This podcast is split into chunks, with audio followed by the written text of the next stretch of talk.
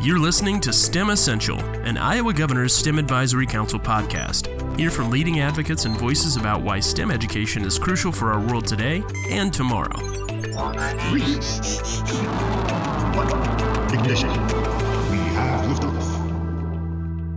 Welcome, everybody, to Series 2 of STEM Essentials, podcasts featuring some of Iowa's and our nation's leading thinkers in STEM.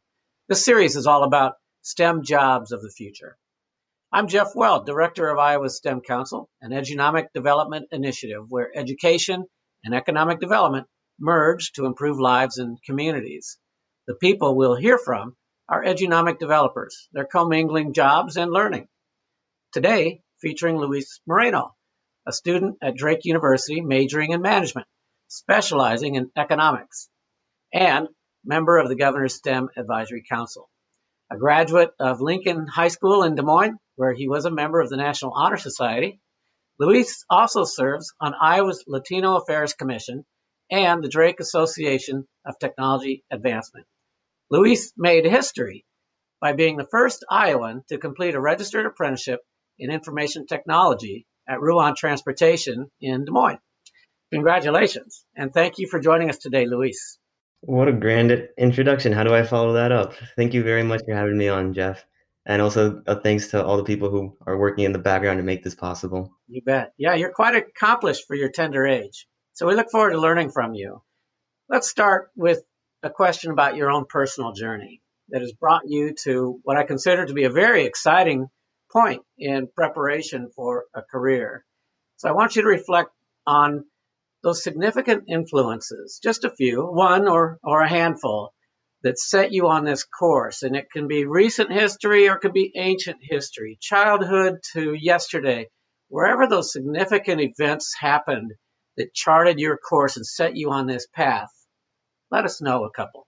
I'll start by talking about my favorite superhero, my father. So, a lot of people, when they're asked who's your hero, they'll say Superman or Batman. But for me, it's always been my dad, since he's always been the one to put our family first. And being immigrants to this great nation, we were able to really find a good opportunity. And my parents sacrificed a lot from their home country to give me an opportunity here. And I'm going to make sure that every sacrifice that they gave to allow me to have opportunities in the United States, I'm going to make sure that I repay them in full. So I'll start when I was in around high, in the high school age, around like freshman year, sophomore year. My dad used to work as a line cook for about 10 to 15 or so years, and he decided that being in the in the kitchen, he's only making 15 on the hour, and it's not a job he likes. It's also not something that he wants to keep on doing. It's not sustainable. He comes to work with his, uh, his the soles of his feet are burnt out. He barely has time to go to the parks because he just has to sleep because he's worn out, exhausted. So he ended up going to DMACC to study HVAC. So that pivotal moment for him to decide that I'm going to not work for eight months to go to trade school so I can change my career path and give my kids better opportunities. That really spoke volumes to me because I would have I would have expected my dad to have started working in the kitchen and died working in the kitchen, but he decided to take some initiative and do something different, do something better through six through eight or so months of um, DMACC and going through the vocational school, he was able to take a grant from local government and get pretty much that get that school paid for. And all he had to do was just show up and get good grades and get his certificates and get his titles. After eight quick months, I was still in high school at the time, and I could see that my dad he had uh, gotten his vote his um certificate once he became licensed, then he started looking for jobs in HVAC that immediately started paying way better off the gate. And after two years of working in working as a maintenance technician, he's now the maintenance supervisor at American Campus for Drake West Village. So in two short in eight short months, he was able to change his career and earn more money on the dollar just just by getting a little bit of education. And then with two years of experience, he was able to move from a technician to a manager to a supervisor role. And I was just in shock. I was like, Dad, you're an old man. I had no idea you had it in you. First off, when I had it, when I was struggling in algebra, I asked you for help, and you had to relearn how to how to do algebra in order to help me. So I would. That was really one of the biggest inspirations that I had. That education is the key driving factor to success, and you can't you can't move you can move a mountain with education. it's incredible what you can do with just with the knowledge that you can learn. So that's what set me to want to do something vocational or something trade ish or something inside some education in high school beyond just the high school diploma. I wanted to go further. I wanted to match my dad since that's always sort of been my that's been my role model and that's always sort of been what I strive to, be, to do and what I strive to accomplish and what I strive to meet. So through Central through high school, we have something called Central Campus in Des Moines, and they're like our tech or vocational high school, and they offer really like world class college classes to high school kids. It's absolutely free of charge, and the only thing that you need to do to get in is just send an application. And I was in shock when I learned that there was a information technology and network association um, class. Today, it's been rebranded as cybersecurity, so it's more relevant to what we're learning and what we see for future STEM jobs. But once I saw that, I've spent my whole life born on the computer, and as I've heard a speaker say before, kids learn how to swipe before they learn how to wipe. So my generation is the one that has really been born with technology. We're the ones that are used to it. We're the experts, we're the masters. And I decided, well, why don't I take it a step further and actually learn what's, what goes on behind that computer screen? And that's where I signed up for Cybersecurity One with Mr. Samuel Oppel. And I really owe a lot of my success to that man. Because if it weren't for the program that he holds and for the, his passion for his students at Central Campus, I wouldn't be here today. He really got he really sparked my interest into STEM and set the direction for where I am today and the internship that I was able to achieve. Oh, those are biggies. Uh, your dad, your teacher, the influences they've obviously had on your life. But you personally, I guess this is a question of nature versus nurture.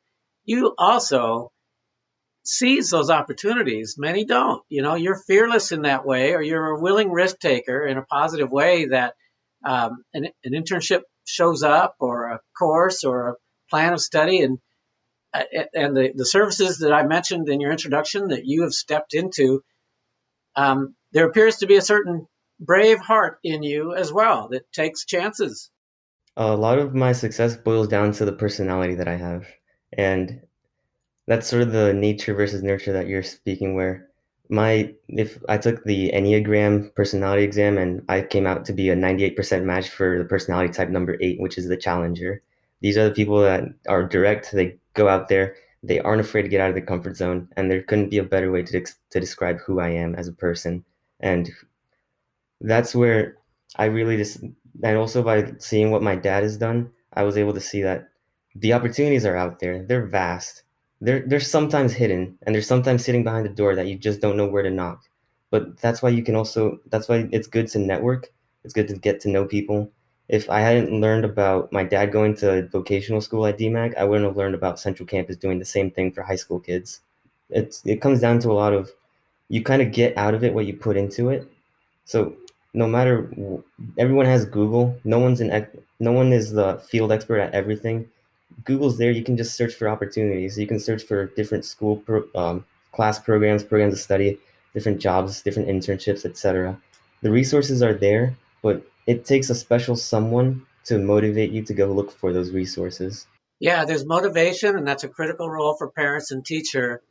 And then uh, again, back to you as the individual and, and thinking of all the listeners, um, uh, some of whom will be students. There's likely to be a fear of risk, a fear, a fear of failure that holds people back from doing some of these things, from taking some of these chances. You, in these ways, you've overcome a fear of failure. Do you fear failure? And if so, how do you overcome it? I don't fear failure because failure is an opportunity. If you, I have a six year old nephew and I like to talk in metaphors because I feel like metaphors really help convey the point across. When my nephew was two years old, that boy was standing, but he just stood and he just stood still, and he would always be holding on to his uh, crib and walking around, just oh so slowly wobbling. Later on, he learned how to start crawling when he was around uh, two, and then a few months later. And by the time that he's three, this boy is running and he's crashing into me and he's toppling me over. He's he's steamrolling me. So just like a just similar to how a young child has to learn how to crawl before it can walk, and how to walk before it can run. It's it's a similar path of progression where you need to start with small opportunities like you you're going to be exposed to failure, but you don't have to let it dominate you. You have to it, take it as a reflection to figure out what were the facts, what have you done, what could have gone differently, what was your desired outcome, and what could possi- what could you possibly do for next time, or if it's possible, how can you go back to that same opportunity and see if you can get a second chance? I'm like I'm a person who likes to believe in second chances, and I'm also a person who likes to believe that there is no failure, but there's only learning opportunities. There is no failure, but there's only opportunities.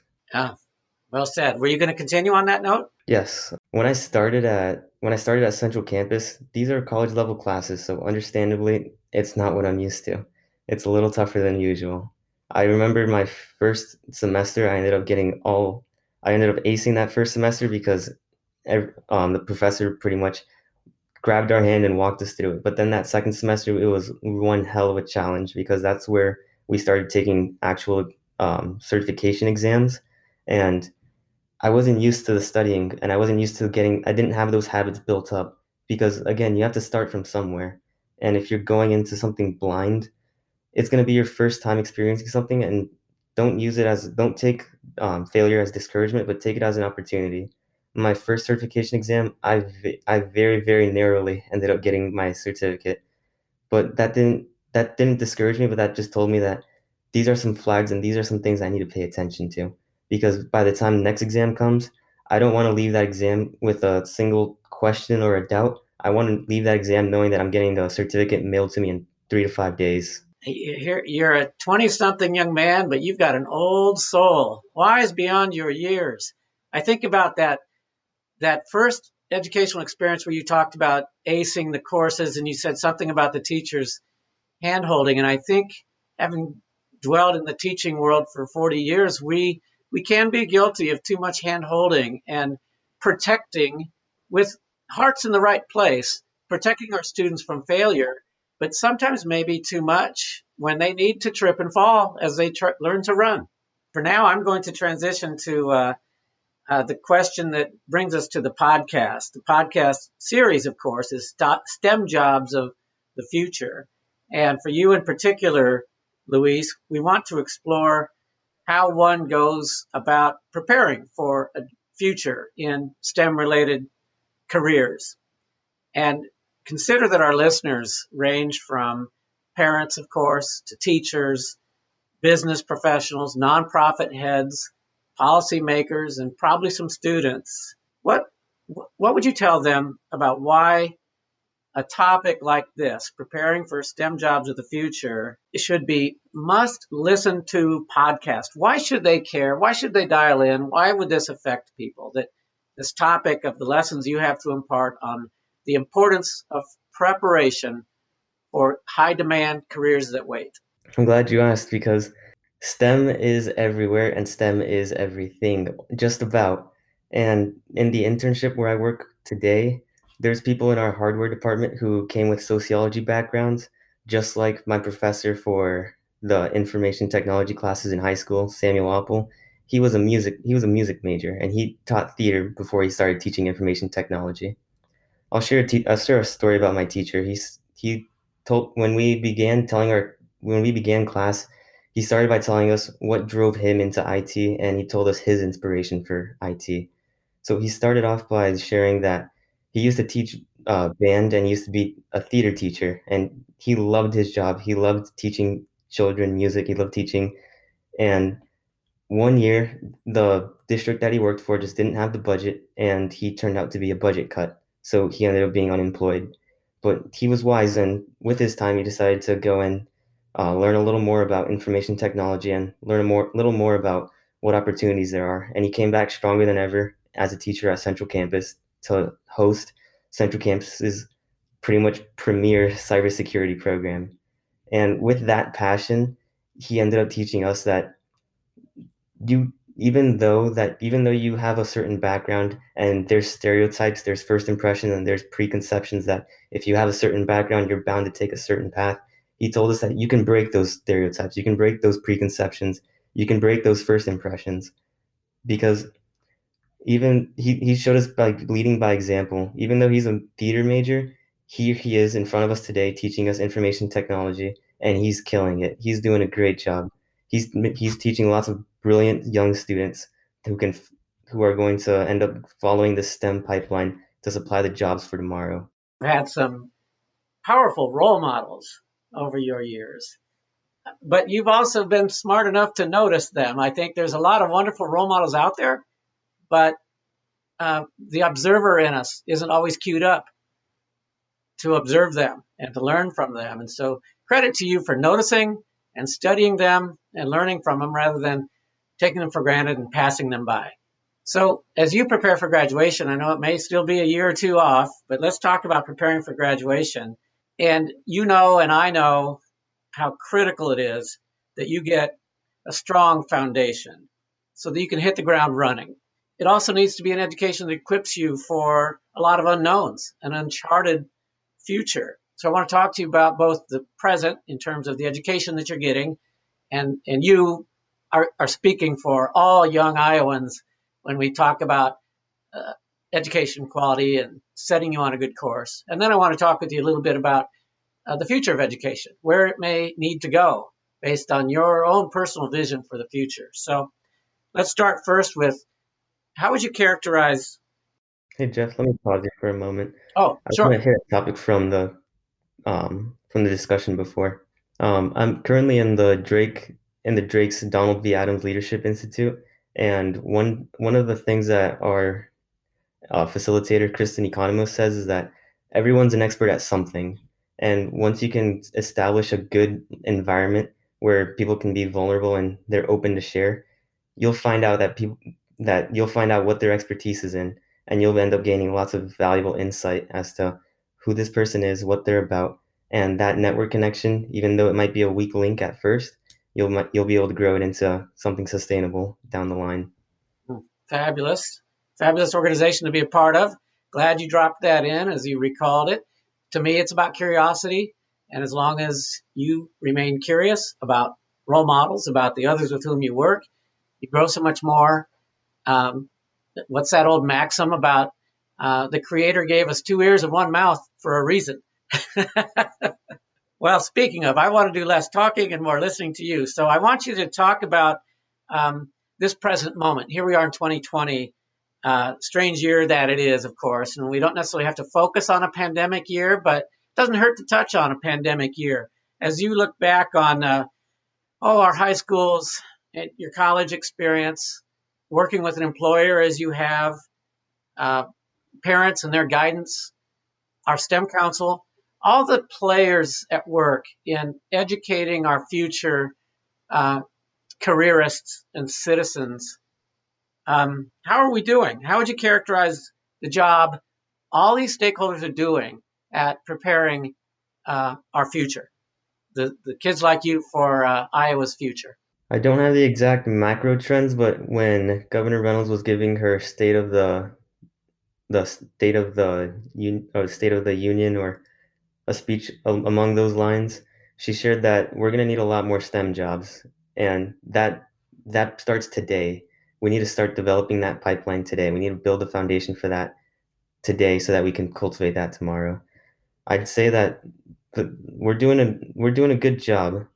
We're getting we're getting we're getting our feet wet, and we're um, we're setting the, a good foundation because we don't exact. There's a lot of uncertainty, especially with this year by setting a good foundation and and emphasizing that there's importance in this there's value in our future there's value in the children there's value in their educations we can start to we can start to put emphasis on that so when we have uncertainties such as this year such as uncertainties as to what kinds of jobs are going to exist in the future i think i heard, saw a stat somewhere where around 30% of the stem jobs in the future don't even have titles today don't they don't even exist today and we can barely imagine what they would be um, some examples that we're seeing today is at my company, we're hiring um, robotic process analyst experts. And that's a job that two years ago, when I first started, we wouldn't even we wouldn't have even imagined that we would be hiring people who can program robots to do white collar work. So by putting an emphasis on that this is something that our state cares about, this is something that our stakeholders are willing to put money and invest in, they're really investing in Iowa's future and they're really setting the stage and setting that setting a role model for other states to also follow. Yeah, I don't know that that's even a major at any university I'm aware of. Robotics process analyst? Robotic process. We call them RPA, so like robotic process automation. And that's through a company called UiPath, and they are our vendor. All right, very and they do really cool things. So the best way that I can characterize that is it's not robots stealing your jobs. Trust me, there needs to be people to manage those robots and make them and make sure that they don't break down every few every few uh, runs. What they do is it takes the robot part out of a human job. So we've all been in we've all been in that spot where we're crunching a, a worksheet or we're crunching a or we're doing something monotonous and there's a lot better things that you'd rather be doing. This is where we my company Ruan we use the RPA bots to go in there and pull the reports we need, work the numbers we need so that humans can spend more time doing valuable human things such as analysis, decision making, etc., and so on and so forth. And Ruan and transportation isn't the only um, industry that's doing this. It's surprising that this is where I found out about it in transportation of all places. Who do, who would have thought that a company who just drives trucks all, ar- all around the state, all around the um, 50 states, decides to use robots to make make the do the heavy lifting in the background. And just like that, we can see that technology pretty much permeates into every single aspect and every single job that was going to exist in the next 20 some years. Um, yeah. Even line workers are going to start, are we're starting to see like if you go to a McDonald's, they have a electronic um, ordering machine in the front. And the workers, they start getting the orders from the, from the teleprompter and they end up um, following orders based off of the demand that they or the orders that they receive especially with the covid era we're starting to see technology take an extreme boom. Right now takeout is incredible and all those takeouts are run by applications. From the convenience of your smartphone you can order food to your front door. That's incredible to think about. Two years ago i would have never thought of something that way. Yeah. Well not all that long ago i could not imagine uh, conversing with you over the internet and uh, producing a podcast without sitting in a room together. You know, Jeff, one thing I'll tell you is that I like to I like to set goals for myself. I like to set really ambitious goals for myself. So when since my company has apprentices who are still in high school, my boss has asked me to sort of like be a, be a bit of a life coach and share some insights with them. And one one thing I shared with our in our interns, our high school age interns is if you look at what you've accomplished today and you look at and if you were to tell yourself everything that you would accomplish today one year time ago you would probably be in awe and you'd probably say there's no way that's going to happen. You are you are telling me sweet lies to my ears and i feel the exact same way. A year ago i would have never thought that i'd be in such a position to have the honor of serving on the latino affairs commission have the honor of serving on the iowa stem council or to be able to share my insights with our wonderful listeners. Yeah. But here i am today we're all finding you. We have our way of finding talent. So let me ask you more about this um, this idea of the challenge that uh, people would scoff at learning where they would be a year from now because of self belief or uh, uh, maybe sometimes a lack of belief in people's own abilities. But as you talk about these jobs of the future, automation will take care of the monotonous aspect of the things that we currently do, and and that may someday mean the drivers of Ruan trucks also are computers and robots. And so, talk to us about the challenges that you think are out there right now between here we are in October 2020. These jobs are going to get more uh, technical and uh, and call on more creativity and collaborative skills and so on of, of the human beings as the machines do the monotonous stuff. What are the challenges in education systems, for example, between here and realizing that pretty interesting future in 2030, 2040. What are the challenges? So I'll open this up by by sharing a comment that I heard from one of my friends at Drake. They they told me that a college diploma is starting to become a lot more like a high school diploma because of increased access and also the skill sets are becoming more and more or less and less optional and desirable and more and more required and necessary.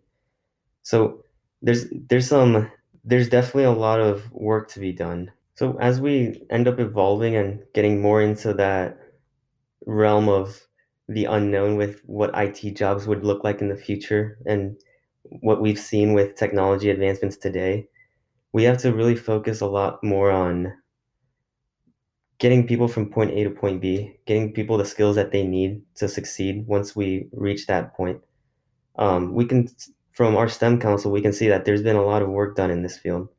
Uh, students at, I believe it was Kinsley Elementary, these are first, second, and third graders who are loving programming. They use something called Beebot to move a bot, to use cards to program a, a, a busy bee to go from one end of a maze to another end of the maze and skipping logs and other obstacles. So when I think about it, the generation before me, when I ask them, when did you start learning how to program? They tell me that that's stuff that you learned in college.